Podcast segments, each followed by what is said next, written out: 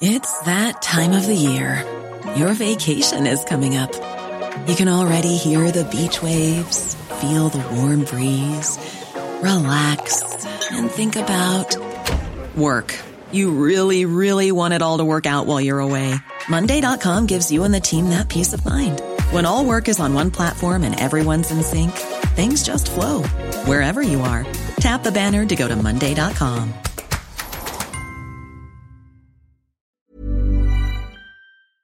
Today's episode is presented by Lloyds Banking Group.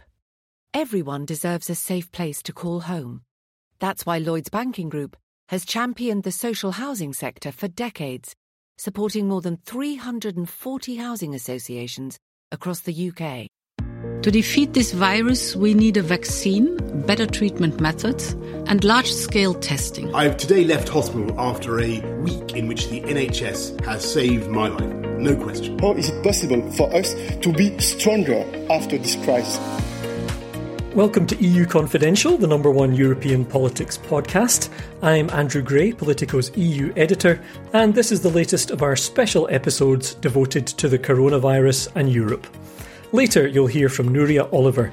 She's the High Commissioner for Artificial Intelligence and COVID 19 in Valencia, Spain, and she's using big data to help understand the virus and how we might be able to return to normality.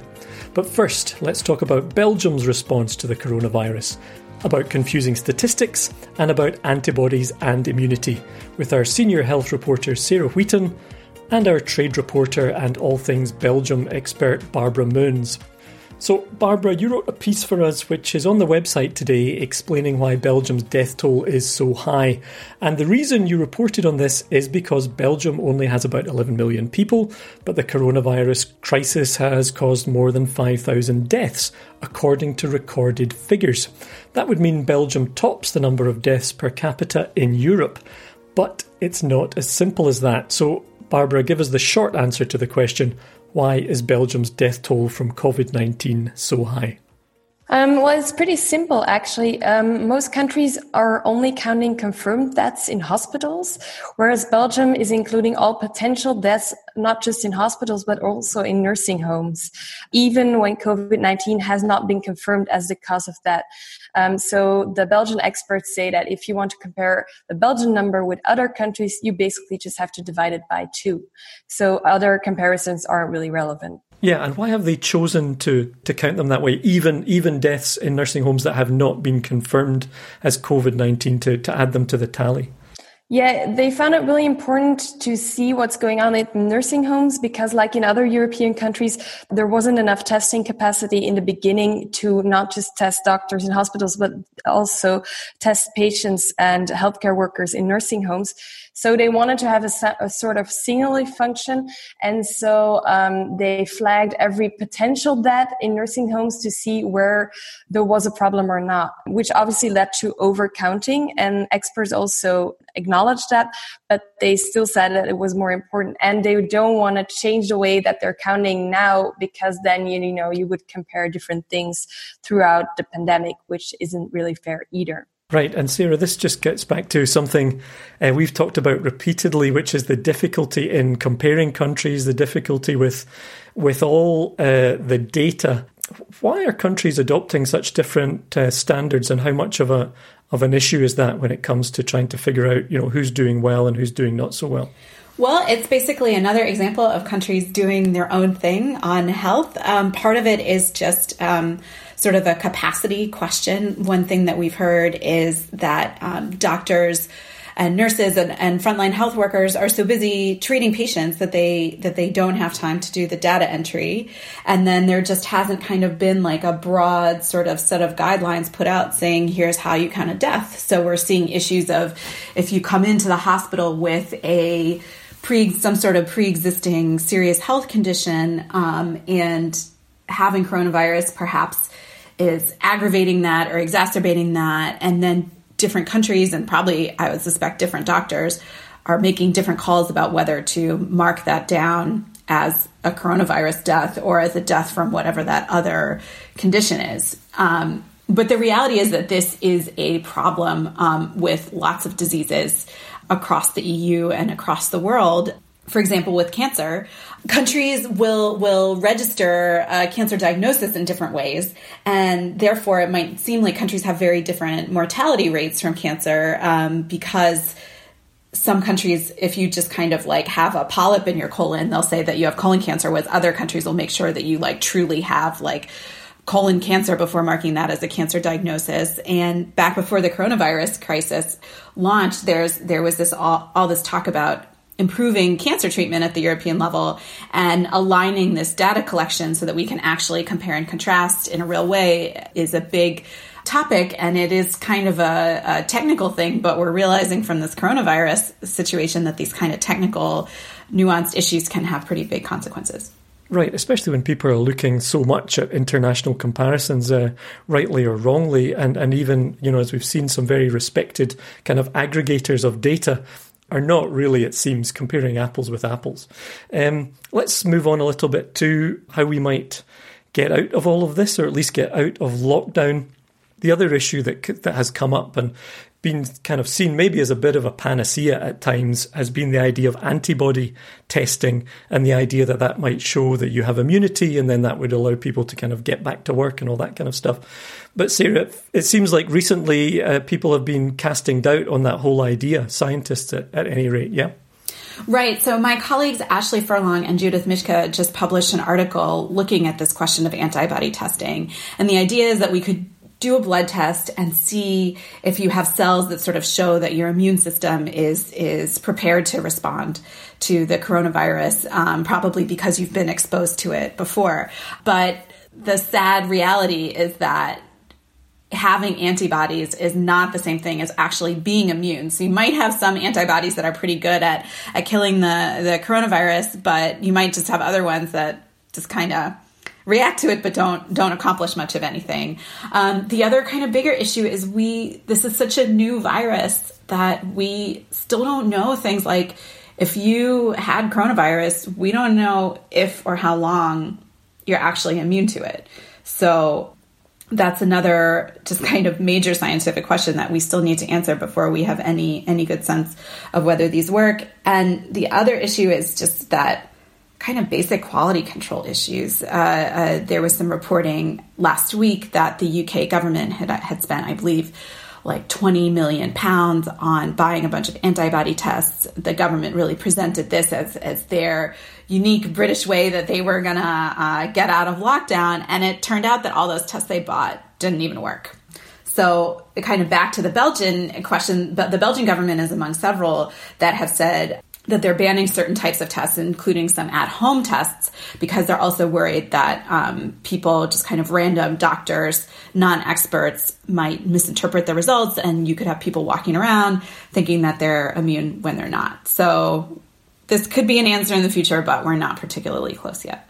Right. Well, that brings us back to you, Barbara, and to what is the exit strategy for, for Belgium? What's the the timeline here, and what are, what's the approach they're taking in terms of of relaxing lockdown, and and also can you often the you know the fault line in Belgian politics is between the uh, between Flanders, the Dutch speaking part, and Wallonia, the French speaking part. Is that a factor here when they're uh, debating all of this? It's not the exit strategy is not really clear yet. They are preparing it now and the plan is to um, announce it on friday after a new meeting between the different governments um, of belgium.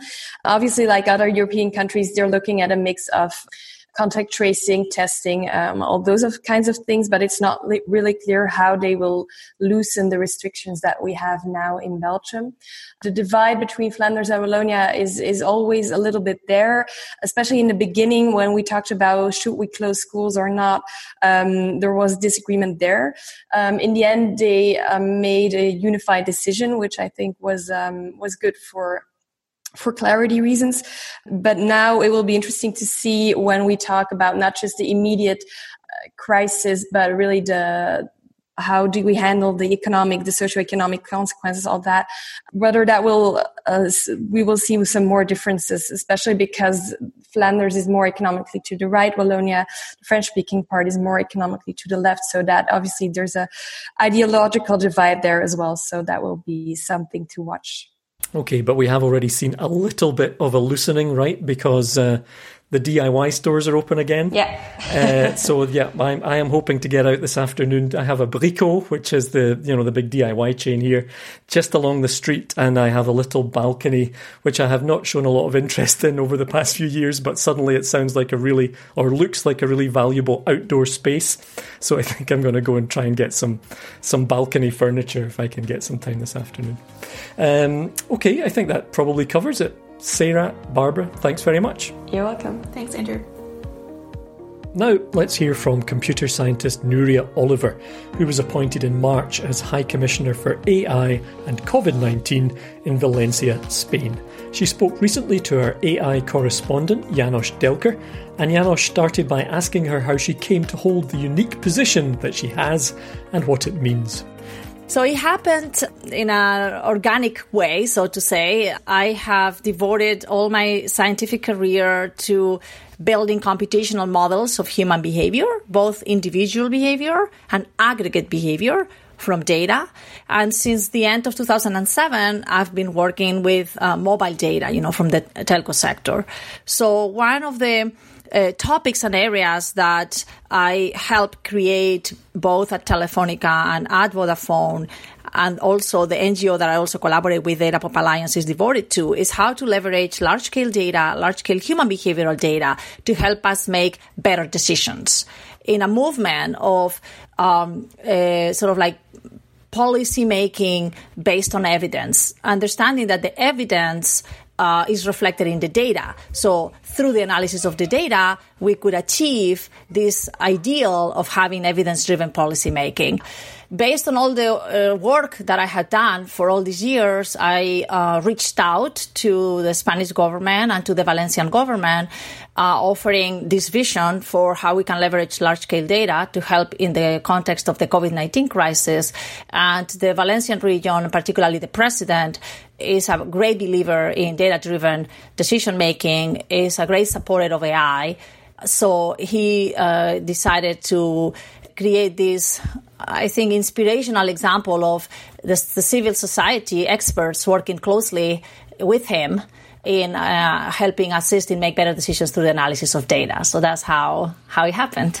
and now we have this team of like about 25 experts that uh, you know we produce a report every day for the president. Yeah. Exactly. And you know, I would love to you know to to get some insights into how this work looks like. I know at 9.30 in the morning you have your first meeting. There's someone yes. from the government is tuned into also someone from the local data protection authority. Yes. then by around 5 p.m in the evening you're sending a report to the government? Yes. So what's in that report? Like how you know what is in there? What, what are you sending them? Yeah, so we are divided into three work streams. The first one is a work stream on human mobility uh, analysis because mobility and social contact are critical for the spread of the of the COVID-19. So quantifying human mobility, measuring the impact of the social contention measures, and uh, understanding the flows of people, you know, through different regions is of paramount importance. The second work stream is on what you mentioned, digital epidemiology, computational epidemiology. We are building computational models that predict the spread of the disease and that enable us to run simulations under different conditions of social contention and mobility. And then the third work stream is a more generic work stream on using data science, machine learning applied to data to solve different, you know, help make different decisions depending on the day, basically. In this last work stream is in the one where we launch this really large scale citizens science uh, survey called the COVID 19 Impact Survey that has become one of the largest in the world right now with over 180,000 respondents. What we are working on right now is a, we are building simulations of how the pandemic will behave the, as they lift the different contention measures because the expectation is that there's going to be multiple waves and you know we, we want to corroborate this with our own models we've also built a, a model of how many infected people there might be. This is one of the biggest questions. Uh, we know that the reported cases is much lower than the real number of infected people. So we've done four different approaches in trying to infer how many eh, really infected people there are. And the second priority that we're working on is on developing what we call priority maps. So we are now uh, ranking uh, different uh, regions based on different variables, and we are computing something like eight different variables. So we have a percentage of people over 60, percentage of intergenerational homes, which is a very interesting variable because since the 2008 financial crisis in Spain, a lot of families became intergenerational.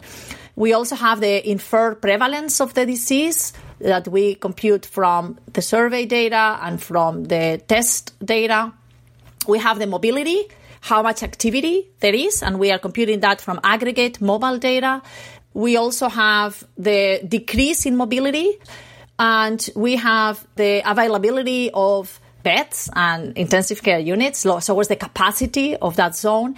And then finally, we also have the role that the zone plays in the in a graph that we build connecting all the zones because not all of them play the same role in the diffusion of the in this case of the virus. So intervening in the ones that are that that have an important role is more efficient and the other big priority that we have right now, and is being very debated a lot in Europe, is about how to achieve an efficient way and a privacy preserving way for the early detection of the cases and their contacts.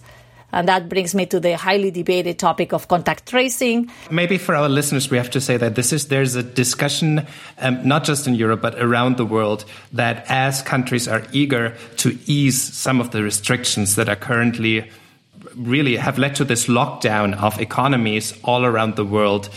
Uh, authorities will have to have a better way to understand infections. And what a lot of uh, people are pushing now and a lot of health authorities are working on are apps, um, applications for smartphones that trace, for example, uh, Bluetooth connections between two phones to understand where potential infections could have taken place and to be able to alert people who were around infected people within the previous week and a half, two weeks, as long as the incubation yes, period is. Exactly. And you said you have a different approach. What, what's, what's your approach?